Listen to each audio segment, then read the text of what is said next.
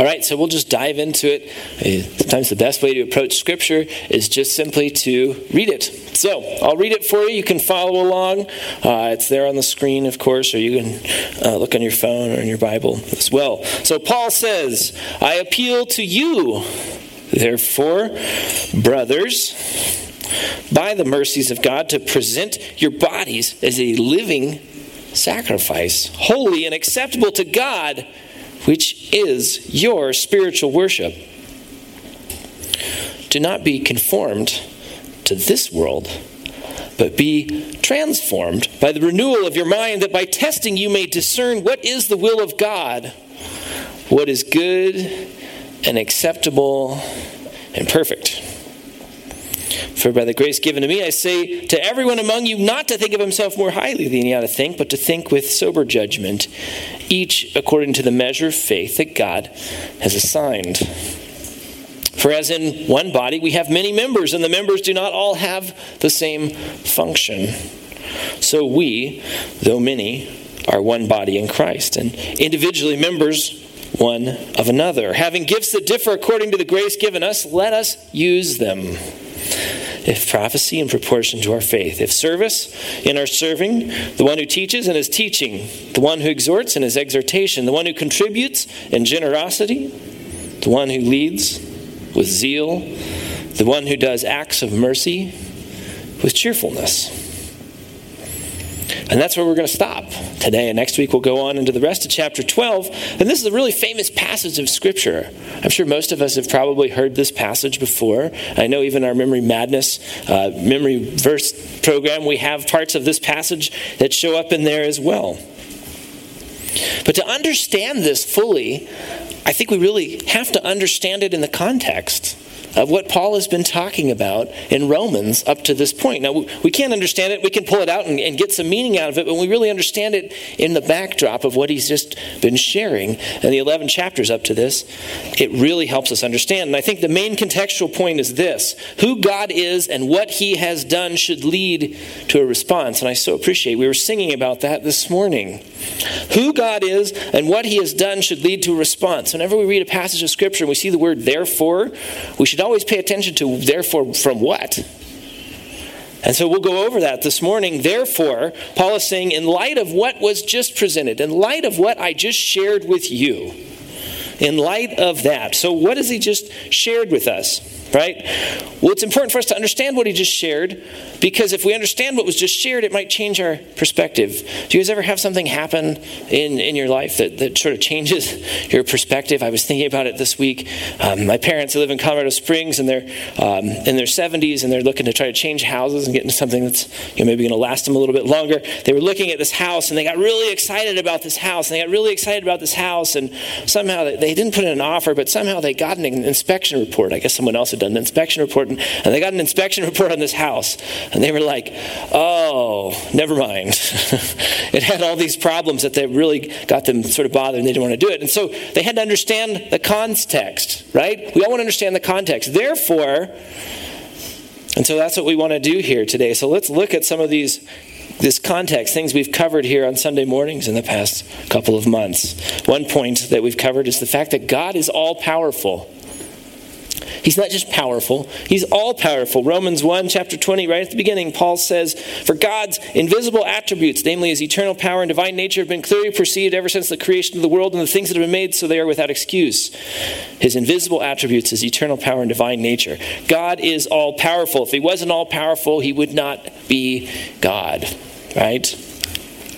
God is loving, and God has chosen you talked about this a couple weeks ago in Romans chapter 9, verses 14 to 16. Paul says, Is there injustice on God's part? By no means, for he says to Moses, I will have mercy on whom I have mercy, and I will have compassion on whom I have compassion. So then it depends not on human will or exertion, but on God who has mercy. Who's all powerful? God is. Who is all loving? God is. Who has chosen you? God has.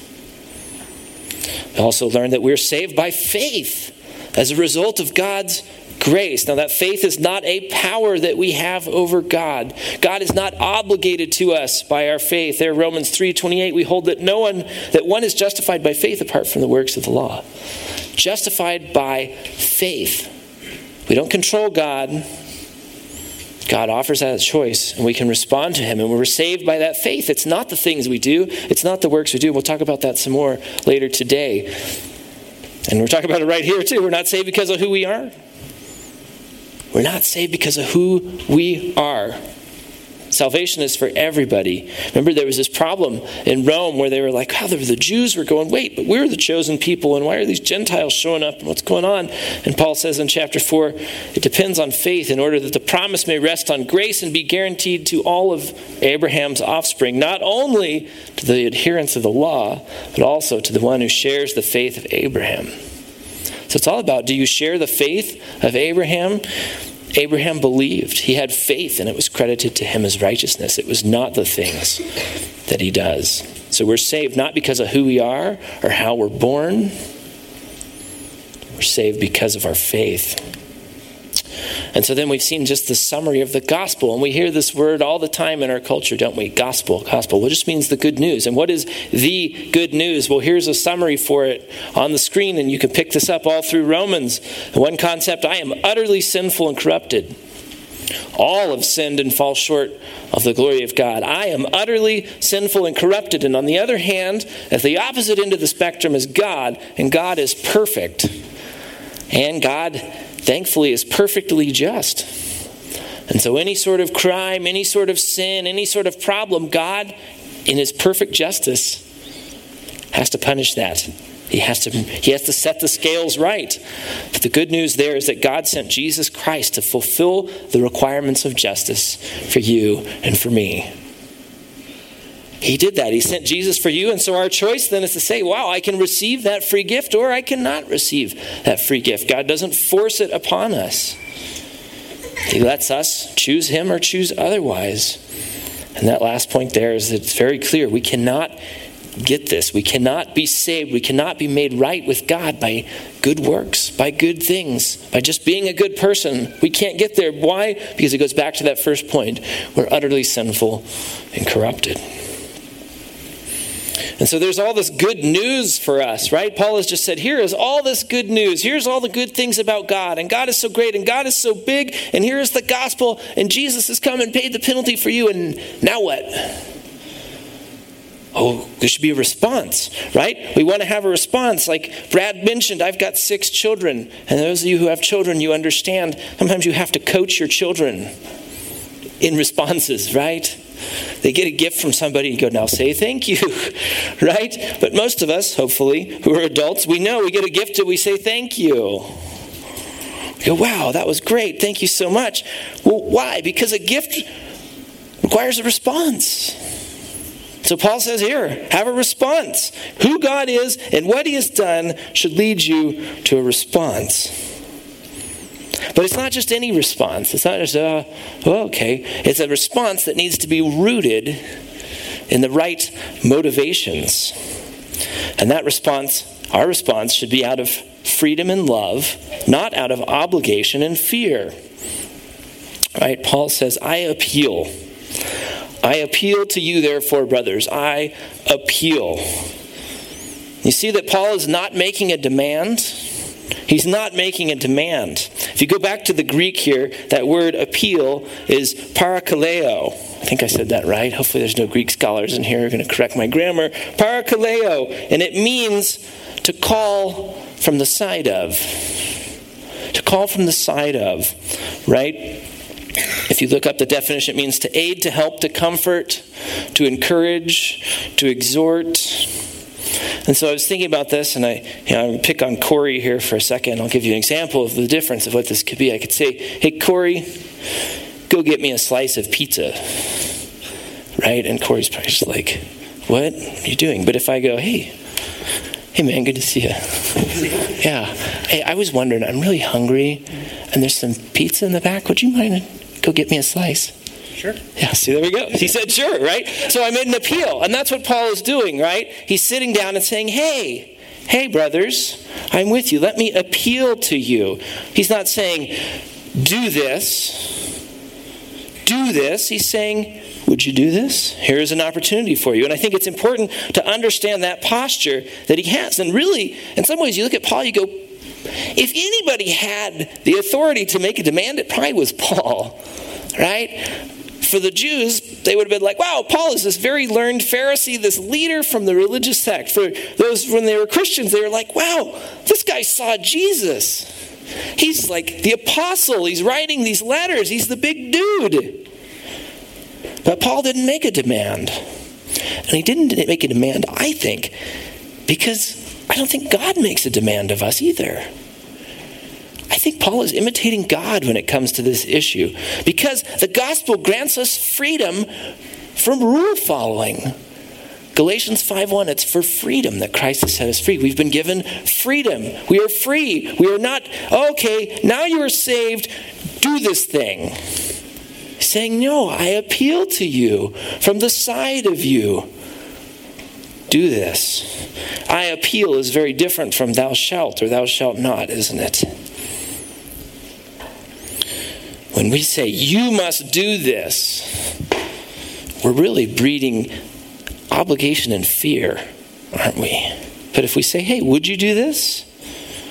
There's freedom and love. And that's what I think Paul is getting at here. And one thing I think is very interesting I know Brad mentioned we've been talking about this in our team group, talking about other faith systems and other religions. What you're going to find that makes a difference between historical biblical Christianity and basically everything else is that almost everything else is this sense of obligation and fear. I got to get right with God. Every other religious way of life does that. But that's not what the Bible teaches. That's not what the Bible is teaching us.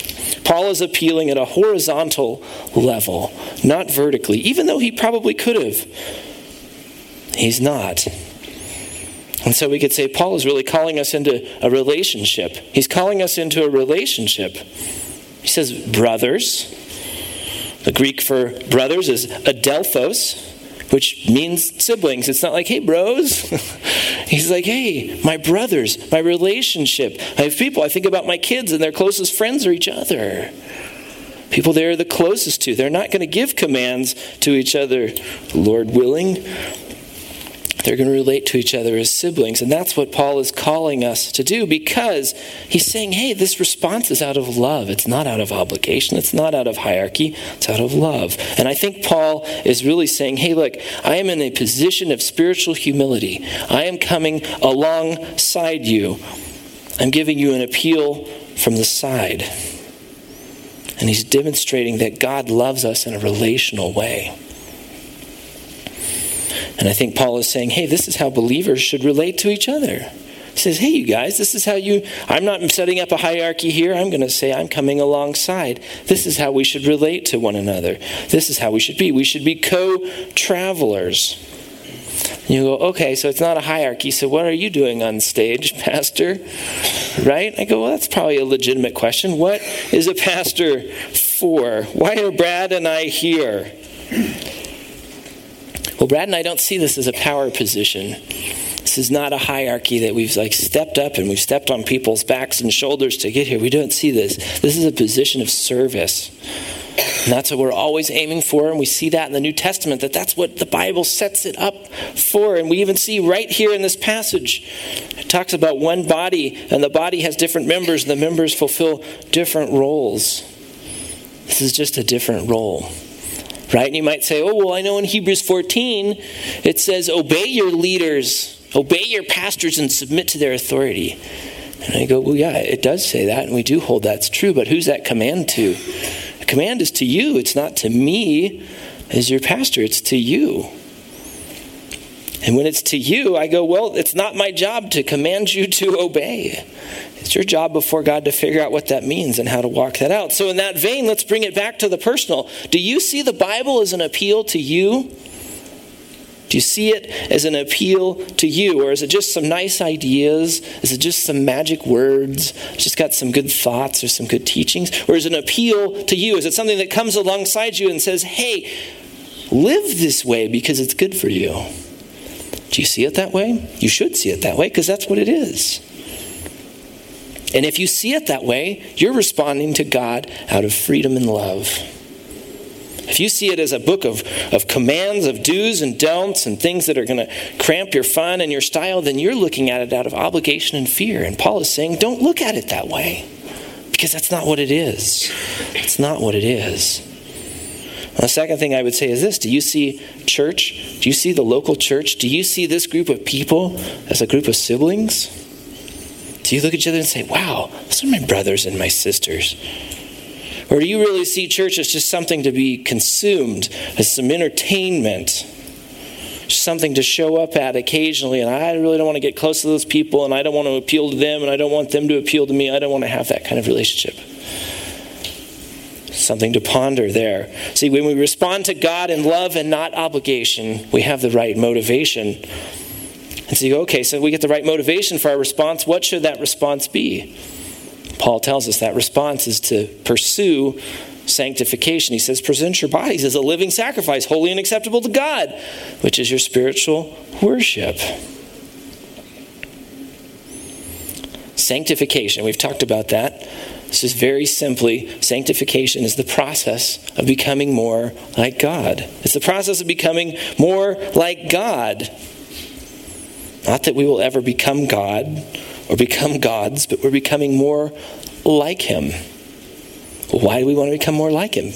Because that's good for us. Do you think it's good to imitate the creator of the universe? I think it is. And we have to ask that question. All right. God's done all this. He's given us the gospel, He's given us the good news, He's reached into our lives. How now shall we live? How now shall we live? And the answer to that is to pursue sanctification. Paul is saying, in light of God's greatness, in light of God's gospel, let me encourage you to pursue a life of godliness. How shall we live? Live in a way that is good and acceptable and perfect. It's what we're aiming for. And again, this is unique among religions, it's unique among faith systems. Every other faith system says, oh, I'm going to pursue godliness so that God will accept me. Well, God has already accepted us. God has already accepted us. He loves us. When he looks at us, he sees Christ. We see this elsewhere in the New Testament, Ephesians 5 1 to 2. Paul says, Be imitators of God as beloved children and walk in love as Christ loved, uh, loved us and gave himself up for us, a fragrant offering and sacrifice to God. Do you see that? Do you see that response? That response is to pursue sanctification. Sanctification, be, be more godly, be an imitator of God. That's the call to us, not as a set of rules, but as a response to what He's done for us. We see it also in Philippians chapter 3. Again, Paul talking, he says, Not that I have already obtained sanctification or I'm already perfect, but I press on to make it my own why? Because Christ Jesus has made me his own. Christ Jesus has made me his own. Again, why do we pursue sanctification? Not to get right with God. If you've received the free gift of salvation, you are right with God. So, good works and sanctification doesn't get us right with God. We do it as a natural response to His love. It's not easy, is it? If we look at that verse, it says, what do we do? How do you pursue sanctification? Present your body as a living sacrifice. That doesn't sound very simple. Doesn't sound painless, does it? We break that down. Living sacrifice. What is a sacrifice? Sacrifice means give it up, give everything up. What does living mean? Not dead. so somehow we have to walk this out and give everything up and still be alive, still be living. I need to live by giving up everything that stands between me and God. Stand intuitively as Americans, that's a lot here, isn't it? We have a lot. We have a lot going for us. And he goes, present your bodies as a living sacrifice. Give yourself up. How many of us do that? How many of us do that? That's a real heart check for me as I've been thinking through it and praying through it this week. I go, wow, this is really a heart check for me. Have I given everything up that stands between me and God? And I'm not sure I can answer yes. Here's some questions for us to ponder as we think about things that we need to give up. What about a relationship? Do you have a relationship that would say, hey, you need to give that up because that stands between you and God. If you're married, I'm not talking about your spouse, okay? Some other relationship where you go, wow, that stands between me and God. What about a job? What about your job? What about your career? Is it taking you away? Is it taking you away from pursuing God? I don't know. What about recreation? What about entertainment? You say, oh, those are good things. Those aren't bad. Yeah, but if they stand between you and pursuing God and pursuing sanctification, God's saying, will you give those up?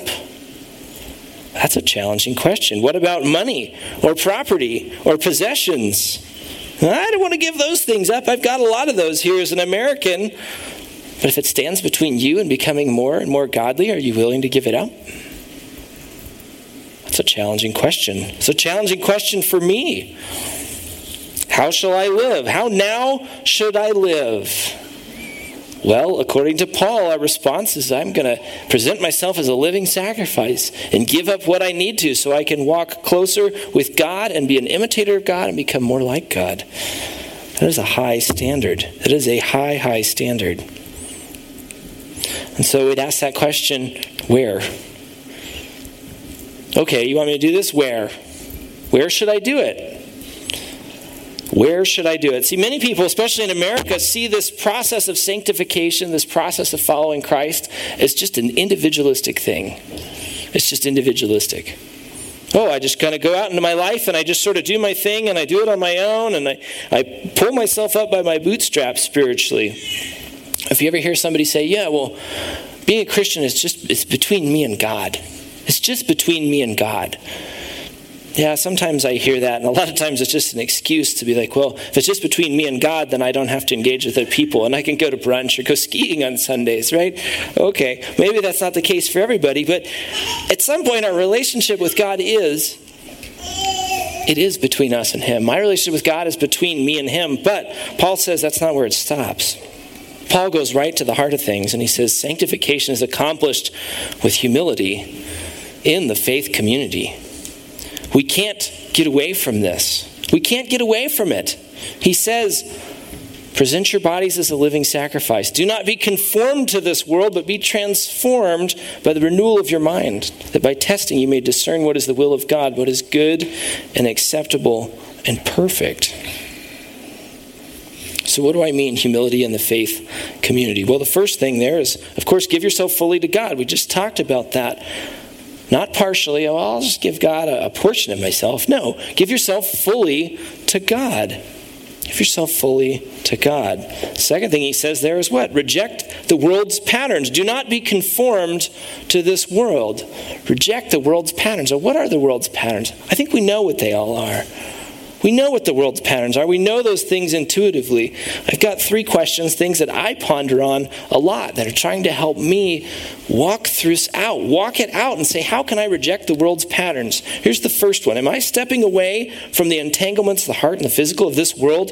Am I avoiding debt? Am I overcoming addictions? Am I disconnecting from the overuse of entertainment and being modest in my standard of living? That's one way to reject the pattern of the world.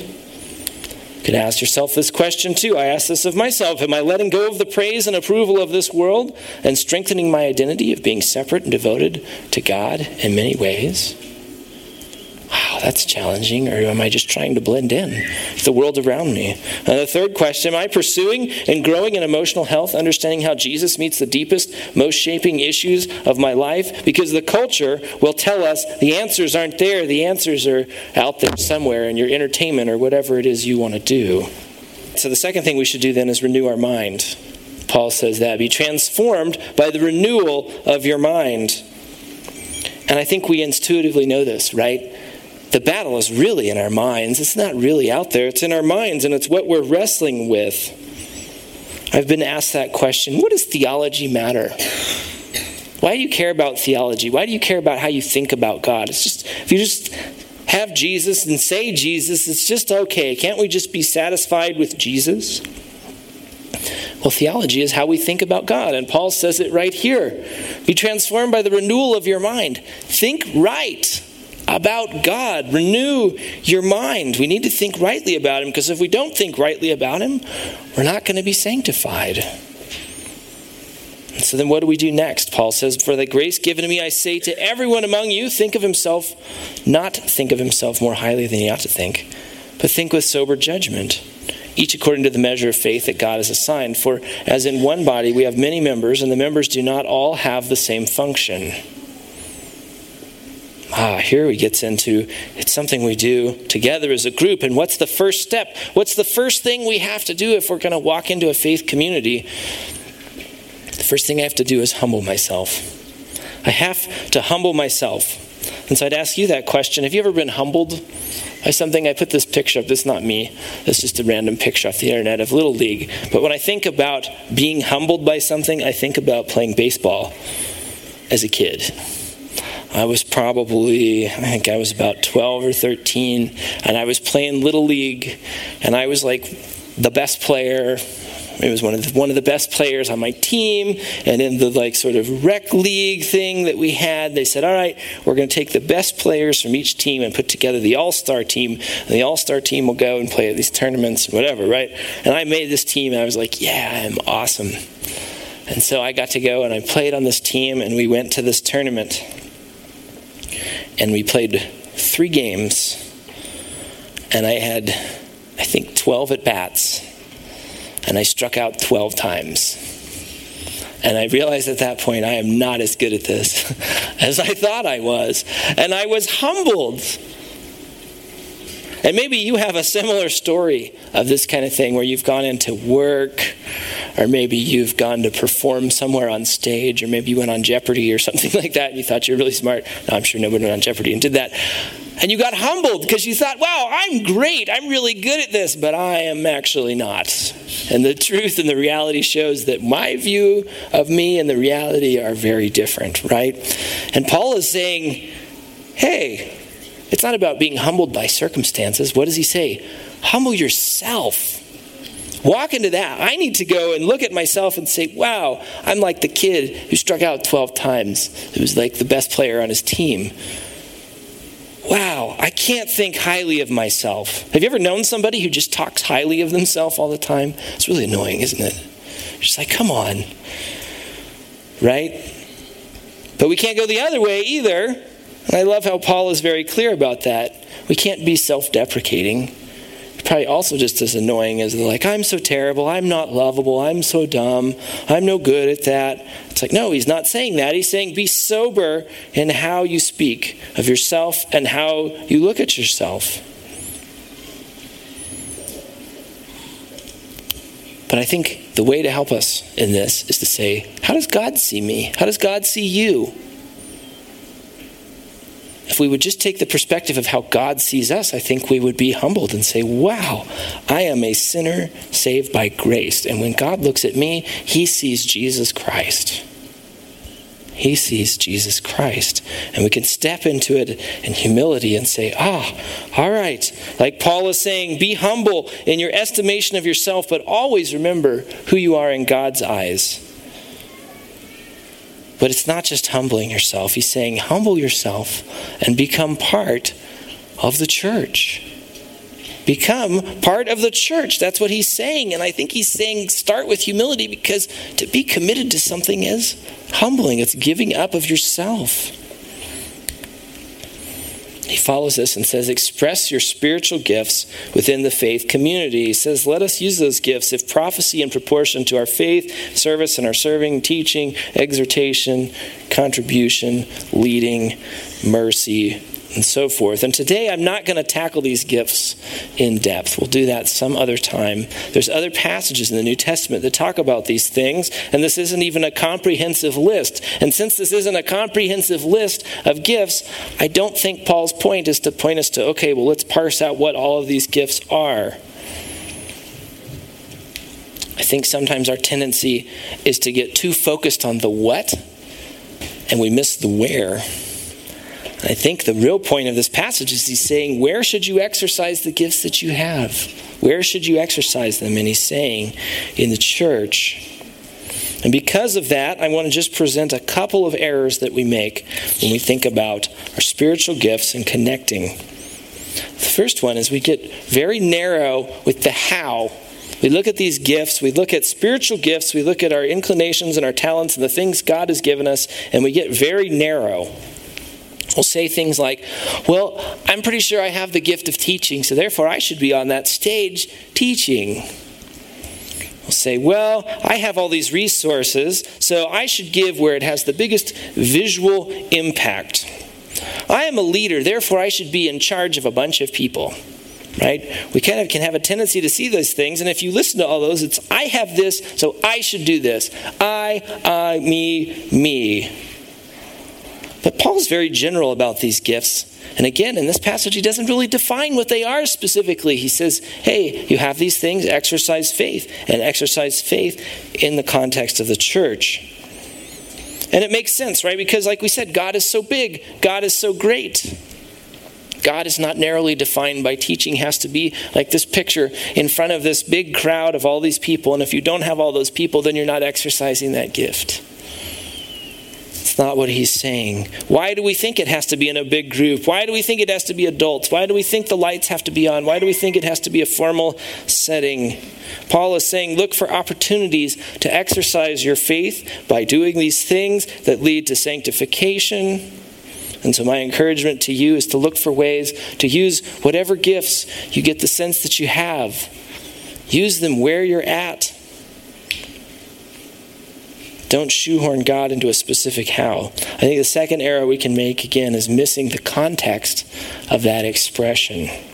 It's my gift. I need to go where I can express that. And I've heard that so many times over the years of people who say, Well, I have such and such gift, and I don't see how I can use that at this maximum level right here, right now, so I'm going to go somewhere else where I can do that. And I don't think that's what Paul is saying. I think Paul is saying express your gifts in your local church family where you're at now. And the first obvious item is that you need to be in a church family, right? You have to be in one. You got to say, yeah, that's my church family. When we look at the New Testament, being part of a church is contrary to what we say in America. It doesn't mean filling a seat as an occasional alternative to brunch or other activities. It means being part of it. That's what we're aiming for here as a church, if you hadn't missed that. It means rolling up your sleeves. It means being involved. It means humbling yourself giving yourself to the work. Now, the second item is I think you should express faith where you're at. Right where you're at, instead of running around looking for exactly the best situation and while it seems like that might be clear, I just know how it is in America. We're all going around saying, "Well, I'm so consumer driven, and I want to, you know, this thing or that. Which which streaming service do I want to watch tonight? Which church is the one where I'm going to be able to do? No. Where are you at? Plug in there and use your gift. I think that's what Paul is saying to us. He's saying I, we should want to do it God's way, right where we're at. And I think we ought to be clear too. He says these are gifts. And it's not just a gift given to you, it's a gift you get to give to others. It's a gift you get to give to others. If you have the gift of teaching or the gift of generosity, you get to give that to others. You get to give that to others. And if we think about it that way, gifts are about who?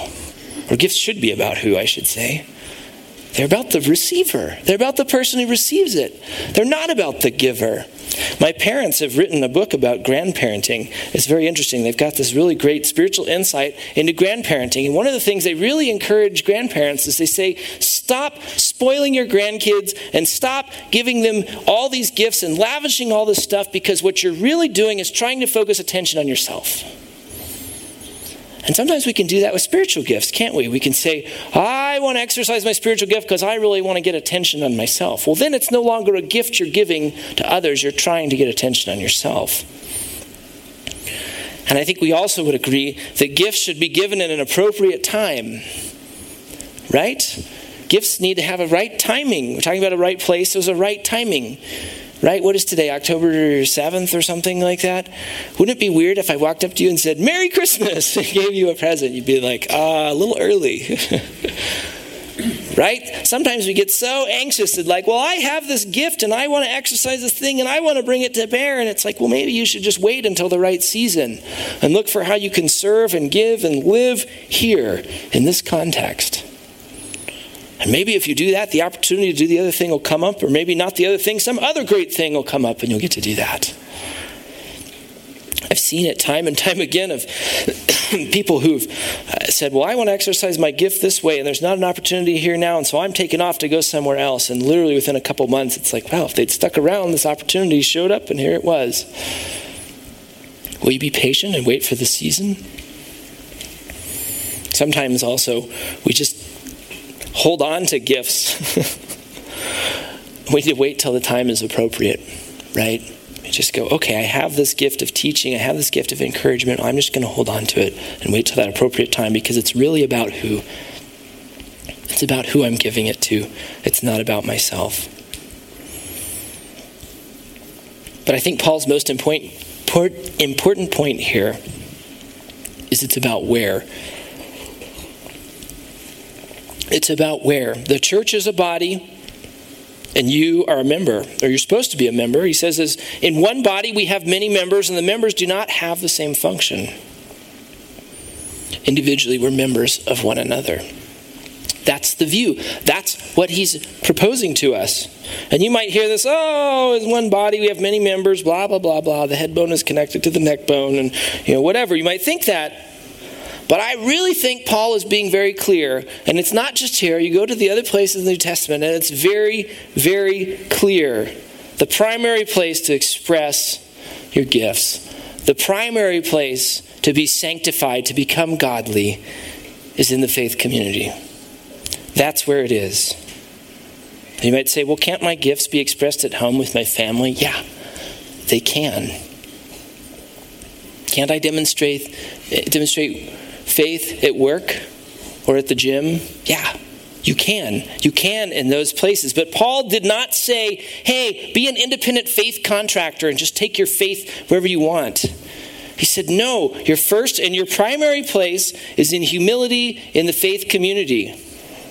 It flows from here first. And so many of us get this backwards. Instead of saying, I am plugged in here, I am connected here, I am in my faith community and working together with my faith community. And from that, the outflow of that is going to be blessing other people at work, in the gym, in my neighborhood. We turn it around and we say, well, there's just being part of the faith community is just one sort of slice of the pie. But that's not what Paul tells us to do. And we might say, well, I don't like that. And I go, okay, well, maybe we don't like that, but this is what Paul says, and this is what the New Testament says. And again, we go back to the fact. We go back to the facts and we say, this is the Word of God and this is the truth, and I'm going to trust that this is the best thing to do. I want to be sanctified. I don't know about you. I want to become more like God. I want to become more godly. Why? Not because it makes me cooler or because I'm like, oh yeah, I'm getting closer to God. I'm already maximum maximum loved by God. Why do I want to become more like God? Why do I want to be an imitator of God? Because it's going to make my life better. It's going to help me along the way. That's why we do this. The process of sanctification happens when we connect in humility to the people around us in our church and we look for ways to express faith using God's gifts to bless others. That's the message of these first eight verses of chapter 12 of Romans. And I would say, hey, our question at the beginning how should we live? This is how we should live. This is how we should live in light of God's mercy and God's greatness. And so I would ask you that question Are you living that way? Are you living this way? Do you see this? And do you believe this? And have you received this truth from the Word? And are you living it out or not? And if not, today's a good time to start, isn't it? Let's pray and I'll be done. Yeah, God, thank you for your word. God, it, it's hard. It is especially hard in this culture where we're just coached from the beginning to be individuals. Say, I'm going to do what I want to do, when I want to do it, where I want to do it. Nobody can tell me how. I could click on this and pick that and do that. Yet, God, you've given us your word and you've given us the truth. And in Romans, it tells us very clearly hey, do you want to become godly? Do you want to be an imitator of God? Do you want to be sanctified and see good fruit come from your life? Then make this first. Be a living sacrifice. Be a living sacrifice. That's your appeal to us. God, it's not even a command, it's not a demand. Just like Paul, you've come alongside us and said, I appeal to you. I offer you encouragement and exhortation. Do this. And God, that's my prayer this morning as I stand here just on a level just physically 12 inches above everybody else here. Lord, that's my, I just, Lord, it's my heart that it would be an appeal to say, hey, this is a church family, and we have this church family not as a hierarchy or to make money or to make us look good or anything, but we have it so that we can appeal to one another, so that we can be sanctified together, so that we can be living sacrifices together, so that we can have a community, a family of humility where the gifts you've given us by your Spirit can be expressed to each other primarily. God, would you help us in that? God, I just get the sense we're swimming upstream. We're swimming upstream in this culture as we face this. We're probably swimming upstream in our own hearts. So, God, I ask you to be working in our lives and helping us with this, Lord. And God, it, it is an appeal. It's a chance for us to look at this and consider it and wrestle with it. Help us to come to godly, right conclusions as we face this. And God, at the end of it all, we go back to the very, very good news that you sent your son Jesus to die in our place. That all we have to do is receive that as a free gift, and we're right with you. You show your love at the maximum level because you put your son there to die in our place to fulfill the justice for the utter sinfulness that each one of us has. Thank you for that. Bless us as we go out here from here today. In Jesus' name, amen.